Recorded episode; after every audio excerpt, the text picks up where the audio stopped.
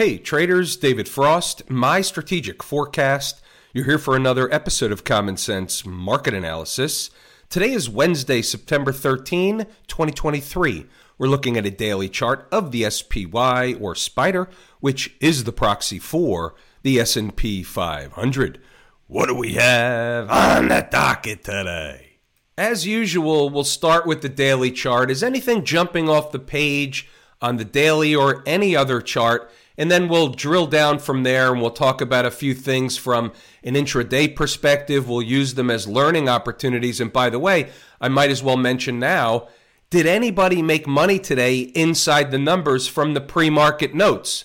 We nailed the early morning high, exited at around the morning low. We'll get back to that later. Let's start with the big picture again.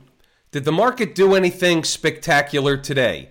While they made a new low from yesterday, there's no big deal there. They're hovering right underneath the 50 period moving average. Since they've been back and forth through it several times, that's not really important any longer. And for all intents and purposes, it was a narrow ranging day from the daily chart perspective. As compared to, for example, a short term intraday chart that gives you a false sense of what's actually happening. You have a big up move, you have a big down move, you have some what's called chop shop formation in here for the majority of the day. From an intraday trader perspective, this can either be fantastic from a profit perspective, it can be disastrous from a chop shop perspective if you were a recipient of several pies in the face today trying to trade the market without knowing the numbers. We'll get back to that later. Could this be, from a daily chart perspective, a move lower and a bearish, wedgish, kind of rollish, overish pattern going on right now, as long as they stay underneath the 50 period moving average? And the answer is yes. What we have to watch is if they breach the low from last week, this was Thursday's low, which was running a test of a breakup candle low. We talked about this last night, and there's a reason why I'm talking about it again today because it is uber important from a location perspective. You know what they say location, location, location. Without having the right location, how do you expect to make any money? And when we flip over to the weekly chart, we can also say at the same time that the daily chart could be putting in a bearish, rolloverish type of situation. The weekly chart is eating time off the clock, and nothing really happened this week. Look at the last candle on the right. Look at the narrowness of this week's activity. They haven't really done anything. It's another inside week. We had an inside week last week to the prior week, which was a breakup candle. And this week, thus far, we have an inside week to last week's candle, they're making what's called a triangle pattern. It was brought to my attention this week and even today in the live room, and it's not lost on me that we could call this a triangle pattern. If you draw connecting the lows to the next low there, and you connect the high, and you can see here that once the market gets to the apex of the triangle, we can expect a breakout or a breakdown. It doesn't have to get to the apex of the triangle. They can, over time, eating time off the clock, get to the apex of the channel, which brings them all the way out here into October. Again, we don't know whether that will or won't happen, but this is essentially a bona fide triangle pattern. We talked about it in the live room today in the direction of a current trend. A lot of the triangles will break in the direction of, in this case, upward, because the current trend, specifically on the weekly chart, is in the upward direction. Above all the moving averages, the trend is what? It's your friend and it's up. And that's basically the bottom line. Other than what we've talked about so far from a daily chart S&P perspective, do we have any new information? Well, no. With two rather narrow ranging days basically eating time off the clock over the last couple of days, there's not a lot of new information other than what we've already discussed about the bearish, rolloverish kind of thing that's possible. Doesn't mean it's probable, it means it's possible because we can always have an up move tomorrow to break that chain. It is quadruple witching options expiration week. What exactly is that? It's when the contracts for index futures, stock futures, index options, and options on stocks expire simultaneously. That is quadruple witching options expiration. It happens on a quarterly basis. Let's highlight a few things from an inside the number perspective. This was put on the board at zero dark 30 before the CPI Kabuki Theater data release situation, aka CPI data shuffle. So these numbers aren't as important as what you'll see on the board after that takes place. So the data is out at 840 and they ran a test of an important number at 444.25. You see that right here? 444.25, 0 dark 30, important number. Okay, so we know the numbers are working when we get going in the morning, so let's go on from there. And by the way, we did have some traders from a pre market perspective take a trade at that number and got a nice pre market winner under their belt before the day even got underway. Well done. I don't advocate that's for everybody, but traders that understand what they're doing can certainly trade the futures in the pre market if they choose. So I was looking for a trade at 444 and a quarter, so I'm saying the thieves in the morning took away the long trade.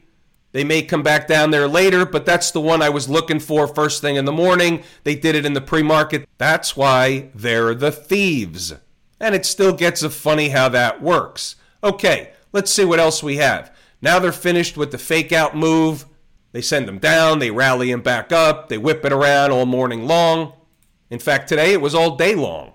Above 446 is the bull case for a bounce. That was basically the flat line. 447.25 is overhead resistance. If they get above, we have other stuff. Let's focus on 447.25. How you doing? We think better in pictures. Right of the vertical is today's activity. Market opened below, well below 446.22. Down here was the opening print. It was above 446. That's above the flat line. If so, the door opens for 447.25. It is overhead resistance. We had some traders that wrote it up there. That was a risky trade. All trades have risk, but that one was one of those early morning trades that could have certainly went the other way. However, they went right up to the number, overhead resistance, spiked it by a penny, turned around, went back down in the other direction. We spent a lot of time this morning in the live room talking about why it makes sense to hold a trailer, why it's hard to do, how you do it. We put a profit in our pocket at 5 to 7 S&P handles and we hold a trailer and this one fortunately for many traders in the room never gave you the reason to get out of it because they never went back to the entry point so you could hold it for the what? For the double, triple, the Whopper Junior, the Whopper with cheese, whatever you want to call it, this one was in fact a Whopper. We had traders get 15 points, 18 points. We were all over the map. Many traders got a nice short trade out of this this morning. We knew the exits. Exit number one was a scalp, five to seven points. Exit number two was 446. Exit number three, and you can even see it right here, 446 is important. 445, 35 is important. This is still in the pre market, but watch this. There it is, 931, 447.25. Overhead resistance, just to reiterate, when the market opened. By 934, they got there and they already gave you the scalp. The rest is trader's choice. 446 would be another exit. Don't let the remainder go bad. They never gave you that opportunity in a good way. And here it is. Now it's patience, 446, and 445, 35 are the next two numbers if they fall. It turned out to be when they fall. Back to the pictures. There's exit number one is up here at a scalp, exit number two down here, exit number three down here. Traders get a choice for how they want to play it. You have the numbers for entry, you have where it's wrong It was wrong if they started closing candles above. They were going to push up another 50 cents to a dollar. You could have added there, or you could have just got out and reshorted. Either way, they didn't need to do that. Even gave you another test at the end of the day down at that same place, and it was support once again for the second time. Now, you don't know that's going to happen. It's very high risk into the end of the day. You're running out of time left in the trading day. So, what happens if you're wrong? You have to sit on it. You have to make a decision. Do I have to sell it at a loss? Do I hold it overnight? It's a whole different ballgame. This is what they call a morning business. Pause the video, read the notes, go back to the chart to double check the work. It's all in here, everything you need entries, exits, where it's wrong, where they're going, if. What do I mean by if? If they get above this, then it opens the door for that. They get below this, it opens the door for that. They don't always get to the next place, but you know where they're headed if they're headed in a direction. If they just chop around and they go sideways, well, so be it. About stocks on the move. We had three on the board today, only one hit its entry objective. Roblox, UAL, and DAL did not. That's short for Delta. And here is the chart of Roblox. So the stock opened below the first number after its proverbial haircut. So therefore, the first number is off the table. It doesn't exist. It just gets wiped away. So what was the zone? 2730 down to 2665. You see what happened. Low of day was basically 2665 officially 2664 by one penny and the rip back up in the other direction. We did have participation in the live room in Roblox today. The takeaway the numbers work. What about Camp IWM? It's not good below 184. They're below 184. You could get a swing back tomorrow. We don't know whether that will or won't happen. We can just take the market at face value today and know that below 184 is not good. It opens the door for the place we talked about the last few days, which is basically that pivot there. And you obviously have other pivots but the market has already come down a couple of tests in this area. How many times is she going to come down to this area before saying, hey, look up, I'm giving up the ghost and I'm making another leg lower? 179 to 177.50, give or take, is that next leg lower in Camp IWM. And there's lower after that. That's just the next zone, the next place or two. Write it down put it on a sticky note. And if you're running out of sticky notes, buy them in bulk. Below all the moving averages, the trend is your friend. It's not your friend if you're long, it's not your friend if you're bullish, it's your friend if you're bearish. What about the folks down at the transportation department? Buttigieg's crew. How about a touch of the 100 period moving average and a bounce off of it? They still have not yet gotten to 15,000. They got just below 15.1 today. But when you look at the big picture, this is still just leaking. It's forming a bearish pattern. You have a 100 period moving average here, but they hovered over it for a few days. So that diminished the importance of it, yet it still worked anyway from an intraday bounce perspective. From a weekly chart perspective into the 20 week moving average, hovered over it or stopped at it, above it last week, spiked it this week, staying above. We'll see where they close the week. Is this a pullback in an uptrend? This would keep them above all the moving averages, weekly chart perspective, or do they close below, which is a signal they're going lower? You have a weekly chart breakup candle low. This is a good lesson. Get out your sticky notes down at 14,681. Has nothing to do with the 15,000. That was a daily chart number this is a bigger picture perspective. You won't see the lower number if they stay above all the moving averages. If this is a pullback in an uptrend, so be it. We won't know until the weekly close. Take the market at face value at the time where the umpire calling balls and strikes. What about the Q people? Above all the moving averages, nothing wrong. The trend is your friend. Not a terrible day for the Qs. It was up a dollar forty.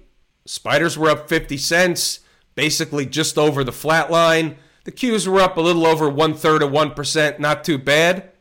Bigger picture is they just ate some time off the clock in a rather narrow ranging day compared to the rest of the days of late on the chart.